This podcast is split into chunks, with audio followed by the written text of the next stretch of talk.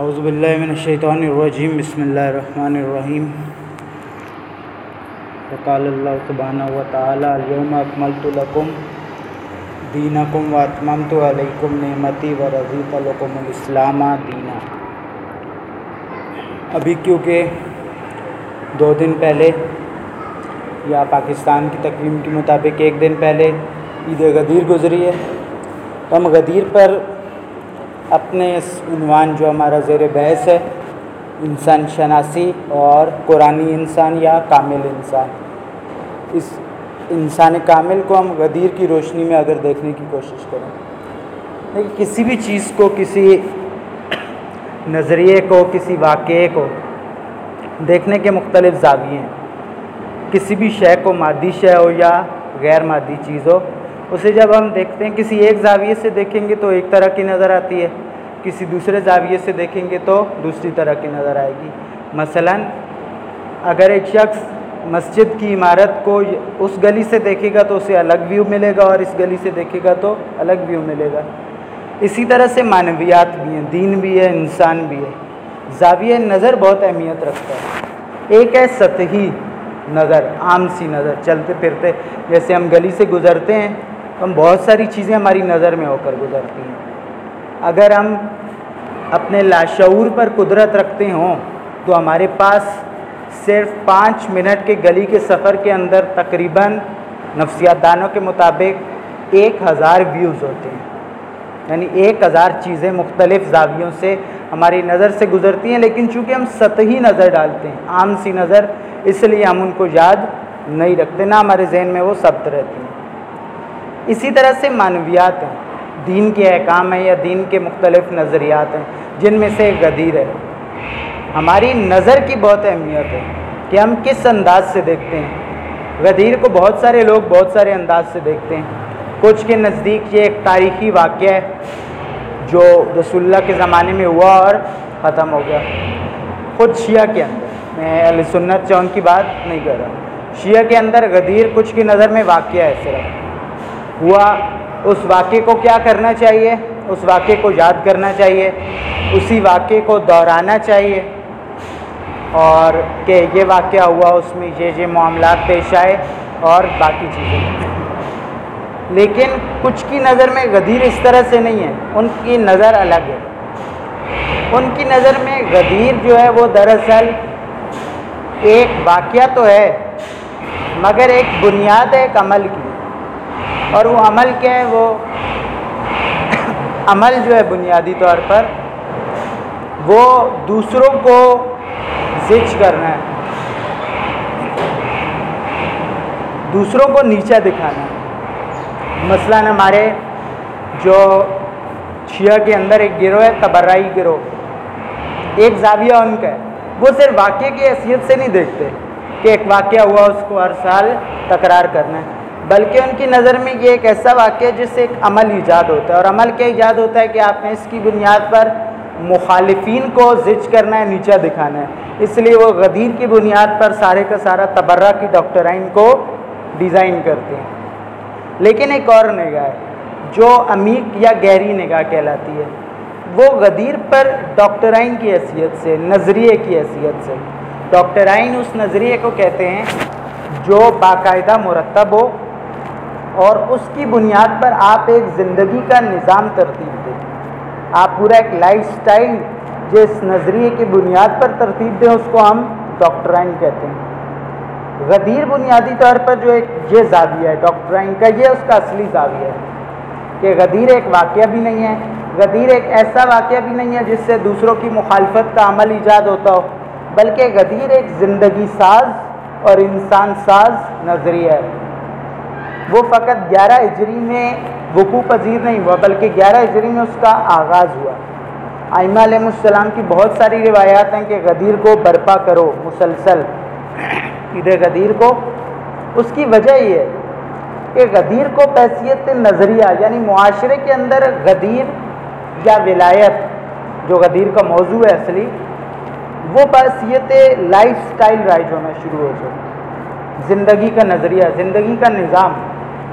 یہ کب ہوگا جب ہم غدیر کو نظریاتی عنوان سے دیکھیں یا ڈاکٹرائن کی شکل میں دیکھیں؟ یعنی کیا؟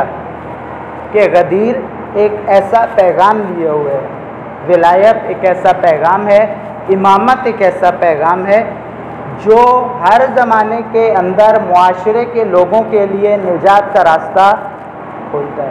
کہ انہوں نے اگر ترقی کرنی ہے، مادی ترقی، اگر انہوں نے مانوی ترقی کرنی ہے، روحانی طور پر اگر انہوں نے بحثیت انسان ایک فرد کی حیثیت سے کامل ہونا ہے، خلیفہ خدا بننا ہے، اگر پورے معاشرے کو انہوں نے ترقی دینی ہے، معاشرے کے اندر اعلیٰ اقدار ویلیوز اخلاق کو پروان چڑھانا ہے، معاشرے کے اندر ظلم و ستم کو ختم کرنا ہے، معاشرے کے اندر جتنی ناانصافی اور ظلم ہو رہا ہے، جور ہو رہا ہے، اس کو ختم کرنا ہے، معاشرے کے اندر خصوصاً اقتصادی نامواری جو ہے پیسے کے حوالے سے کہ کچھ لوگ دولت پر قابض ہیں اور کچھ محروم ہیں۔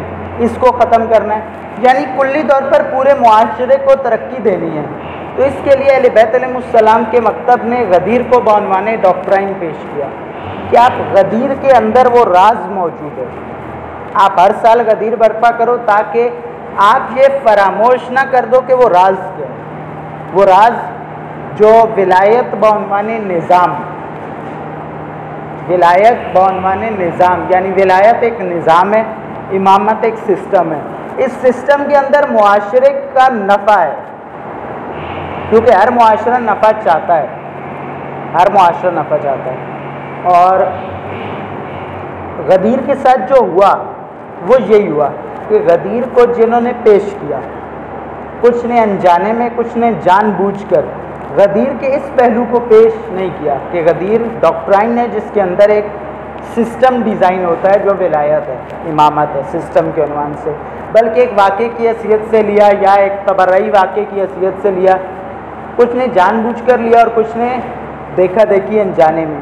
اس کا نقصان کیا ہوا؟ وہ حدیث میں اکثر حدیث میں ذکر ہے کہ تم جس طرح عاشور کو برپا کرتے ہو، اسی طرح غدیر کو برپا کرو۔ کیوں؟ امام سے جب سوال کیا گیا کہ یا مولا کیوں تو امام نے فرمایا اس لیے کہ تم جس طرح ہم اس لیے عاشور کو اس طرح برپا کرنے کا حکم دیتے ہیں، کیونکہ جس طرح امت غدیر فراموش کر گئی کہیں عاشور بھی فراموش نہ کر جائے۔ اور بہت ساری جگہ یہ بھی ہمیں ملتا ہے۔ مثلا علماء اکثر، انقلابی علماء، خصوصاً آگاہ علی رضا پناہیان اس پر بہت فوکس کرتے ہیں۔ کہ کم از کم آپ اگر دو مہینہ دس دن عزاداری کر رہے ہیں، سوا دو مہینے کی، تو آپ کم از کم تین دن غدیر کو برپا کریں۔ کم از کم، کیونکہ رسول اللہ نے غدیر خم کے میدان میں تین دن کا سٹے کیا ایک دن کا سٹے نہیں ہے۔ پہلے دن اعلان ہوا، پھر تین دن مسلسل بیعت لی امیر المومنین کی۔ تو کیوں کریں ایسا؟ اس کی وجہ یہ ہے کہ ہمارے آج کے معاشرے میں، یا آج سے پہلے چودہ سو سال کے اسلامی معاشرے میں، غدیر اس شکل میں پیش نہیں ہوئی کہ غدیر ایک نجات کا دروازہ ہے۔ ہمارا معاشرہ پریشان ہے۔ آج جو شیعہ کا کام ہے، وہ یہی ہے کہ غدیر کو پہلے خود عنوان ڈاکٹرائن سمجھے، ولایت کو بعنوان نظام سمجھے اور پھر دوسروں کے سامنے پیش کرے۔ ایسا نہیں ہے کہ متنازع ہے۔ مثلا اکثر کا یہ ہے کہ کیونکہ اہل سنت سے ہمارا یہ اختلاف ہے۔ جب اہل سنت سے ہمارا یہ اختلاف ہے، تو کیا غدیر ایک متنازع موضوع ہے، جس طرح آزاداری کو بنایا جاتا ہے؟ محرم کیا آتی ہے آپ کو پتہ ہے، ادھر میٹنگز ہوتی ہیں، ادھر ہوتی ہیں، یہ یعنی محرم آتی مطلب خطرہ آ گیا۔ محرم متنازع اور پرخطر زمانہ تو نہیں تھا، یہ امت کی نجات کا زمانہ تھا۔ بجائے اس کے کس کو ایک عجیب شکل اس ملک نے دے دی۔ اسی طرح غدیر کو کیا گیا۔ کہ غدیر متنازع مسئلہ ہے۔ اس کو یہ شیعہ کا مسئلہ ہے کیونکہ اس کی بنیاد پر شیعہ علیہ سنت سے اختلاف کرتے ہیں۔ یہ بات درست ہے کہ ہمارا اختلاف غدیر کی بنیاد پر ہے، مگر ہم نے پیش کیسے کرنا ہے؟ ہم نے اس کو اس طرح سے پیش کرنا ہے کہ یہ آپ کی بے شک آپ کو اختلاف ہے، مگر یہ آپ کی نجات کا یہ واحد راستہ ہے۔ آپ کے پاس کوئی راستہ ہے تو آپ بتائیں۔ پہلے اس کے لیے شرط یہ کہ ہم خود غدیر، شناسوں ولایت شناسوں ولایت کو عنوان نظام۔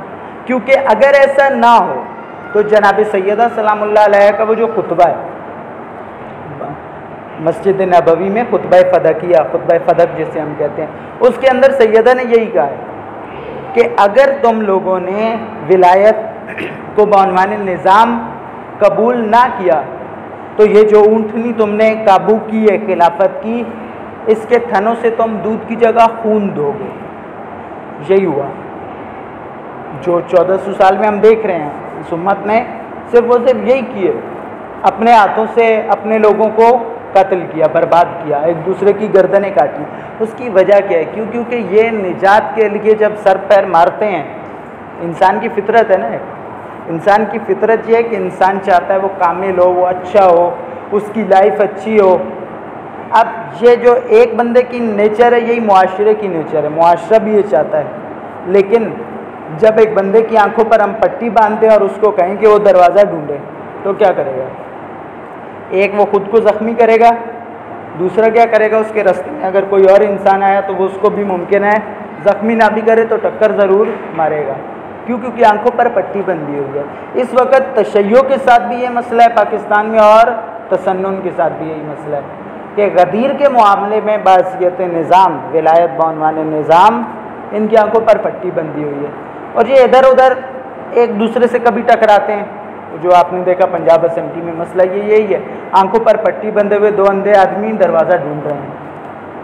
ہونا یہ چاہیے کم از کم یہ نظام کی طرف، وہ اپنے نظام کی طرف آ جائیں۔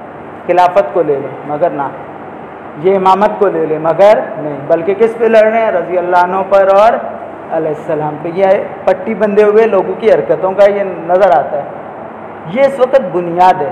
کیونکہ اگر ایک معاشرہ ولایت کے نظام کے تحت ہو، تو وہ جو ہمارا اصل موضوع ہے، انسان انسان اپنے کمال کی سمت فوراً حرکت شروع کر دیتا ہے۔ ولائی معاشرے کا، نظام ولایت کے تحت معاشرے کا سب سے پہلا کام یہ ہے کہ، اور اثر یہ ہے، پھل یہ ہے کہ وہ فوراً انسان کو انسانی کامل بنانے کے راستے پر آٹومیٹیکلی لگا دیتا ہے۔ زبردستی نہیں، طالبان کی طرح نہیں کہ آپ نے یہ کرنا ہے، ورنہ کوڑے پڑیں گے، گردن کاٹ دی جائے گی۔ نا آٹومیٹک سسٹم کے تحت اس معاشرے کے انسان کمال کی طرف حرکت شروع کر دیتے ہیں۔ وہ جو غیر ولائی معاشرے میں شاید دنیا کا سب سے مشکل کام ہے، ولائی معاشرے میں سب سے آسان کام ہے۔ یہ فرق ہے کہ انسان کے انسان کامل بننے کے لیے بھی غدیر اور ولایت بعنوان نظام کی ضرورت ہے۔ اس کے بغیر ممکن نہیں ہے۔ یہ جتنا بھی کامل بن جائے، اس کے اندر نقص رہے گا۔ کیوں؟ کیونکہ یہ ایک درست سسٹم کے اندر داخل نہیں ہوا۔ مثلا گھروں میں اسی پر بات ختم کرتے ہیں کہ گھروں میں خواتین روٹی بناتی ہیں۔ جب یہ روٹی بناتی ہیں، روٹی بنانے کا ایک سسٹم ہے، سسٹمیٹک طریقہ ہے کہ آپ توے کے اوپر آٹے کو بیل کر ڈالیں اور اس سے ایک روٹی بنے گی۔ لیکن اگر کسی کے پاس گھر میں توا نہ ہو اب وہ کوئی روٹی بنانی ہے انہوں نے۔ اب وہ کیا کریں گے؟ یا کوئی کیتلی الٹی کر کے رکھ دیں، یا کوئی دیگر رکھ دیں۔ یا قدیم زمانوں میں تو ہوتا تھا، میں نے کچھ پرانی اسلامک موویز میں دیکھا ہے۔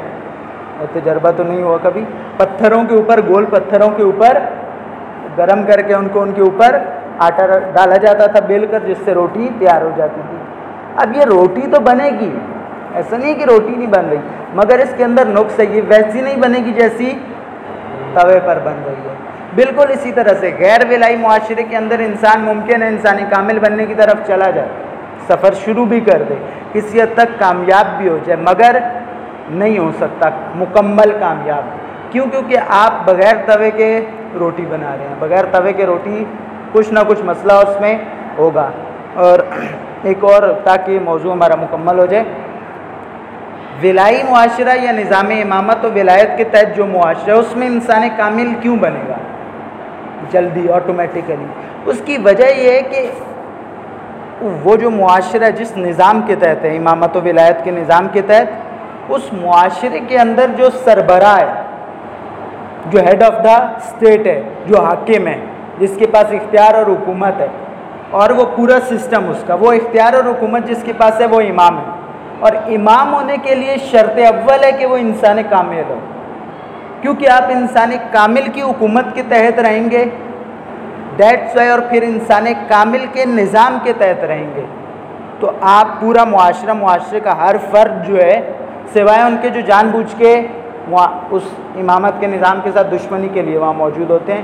ایک عام آدمی آٹومیٹیکلی کیونکہ کامل انسان کے نظام کے تحت ہے۔ اس لیے ایک کمال کی طرف بہت تیزی سے جائے گا۔ اس پہ بہت خوبصورت علماء نے بحث کی ہے۔ خود استاد محترم کے نائنٹین نائنٹی فور کے، جو بہرحال میں چار سال کا تھا، اس زمانے کے لیکچرز ہیں۔ وہ سننے کی ضرورت ہے۔ کبھی آپ وہ فرصت ٹھیک ہے فلسفہ امامت اور تکامل انسان۔ جس کے اندر انسان کامل اور امامت کا تعلق بتایا گیا۔ ایسی امام خمینی رضوان اللہ علیہ کی ایک کتاب ہے۔ ٹھیک ہے؟ امامت اور انسان کامل۔ تو یہ دو چیزیں جڑی ہوئی ہیں۔ یعنی انسان کی اصل بنیاد کہ میں نے خلیفہ خدا بننا ہے، اس کا راز جڑا ہوا ہے غدیر اور ولایت کے ساتھ۔ مگر اس ولایت کے ساتھ جو نظام ہے۔ نظام کے علاوہ کوئی بھی ولایت ہو، وہ یہ ڈلیور نہیں کر سکتی کہ ہم انسان کامل بننے کی طرف بڑھ سکیں۔ اس چیز کو ہمیں خود کوشش کرنی چاہیے کہ وقت نکالیں، تھوڑا تھوڑا کر کے مگر سمجھیں۔ اور دوسروں کو، اپنے گھر والوں کو، دوستوں کو، احباب کو، کیونکہ ایک پیاس ہے۔ ایک پیاس جو ہم نے اپنے دباؤ کے اندر چھپائی ہوئی ہے۔ مثلا، ایک بندہ پریشان ہوتا ہے۔ بات پھر ہو جائے گی۔ دو منٹ اور۔ ایک بندہ پریشان ہوتا ہے۔ وہ پریشان ہوتا ہے تو جب ہم اس سے کہتے ہیں کہ وہ کیوں یا وہ خود اپنے آپ سے کہتے ہیں ہم خود کہتے ہیں اپنی ذات سے ہم سب، کہ میں پریشان ہوں، مجھے ٹینشن ہے، مجھے سکون نہیں مل رہا۔ تو پھر ہم فوراً سوچتے ہیں کہ اگر میرے پاس یہ ہوتا، مثلا جن کے پاس کوئی بینک بیلنس نہیں ہے، وہ سوچتے ہیں اگر میرے پاس بہت اچھی جاب ہوتی تو میری زندگی میں سکون ہوتا۔ کوئی سوچتا ہے میرے پاس مثلا ایسا گھر ہوتا تو سکون ہوتا، گاڑی ہوتی تو سکون ہوتا۔ یہ سارے دراصل کر کیا رہے ہیں؟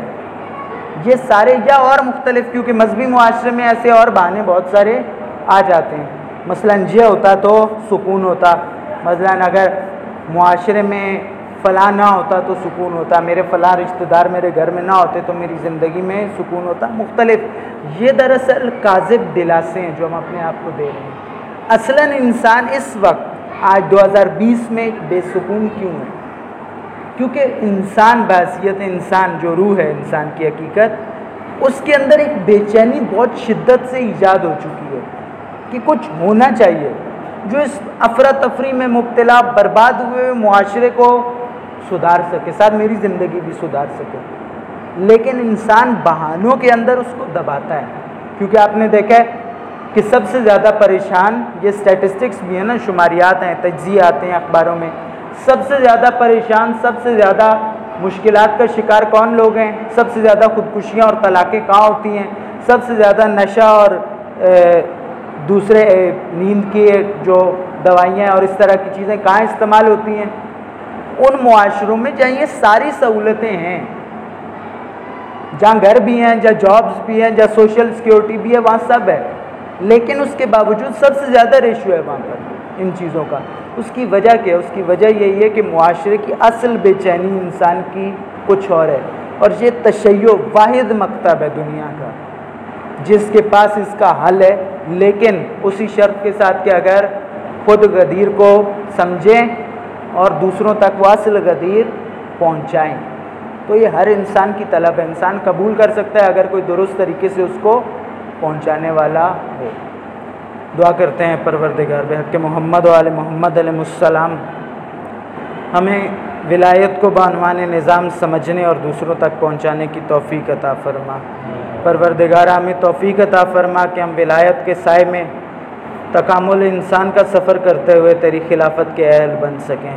پروردگارہ تمام مومنین کی پریشانیوں کو دور فرما۔ پروردگارہ تمام بیماروں کو بحق امیر المومنین علیہ السلام شفائی کاملہ عطا فرما۔ تمام مظلومین جہان کی نصرت فرما۔ تمام ظالموں کو ان کے الاکاروں کو نیست و نابود فرما۔ تمام مجاہدین اسلام و علماء اسلام کی حفاظت و نصرت فرما۔ اور ہمارے آقا و مولا حضرت امام زمان جل اللہ فرج اور شریف کے ظہور میں تعجیل فرما۔ اور ہمیں حضرت کے عوان و انصار میں شامل ہونے کی توفیق عطا فرما۔ برحمت کا یا اور ہمر رحیم اللهم صلی اللہ محمد۔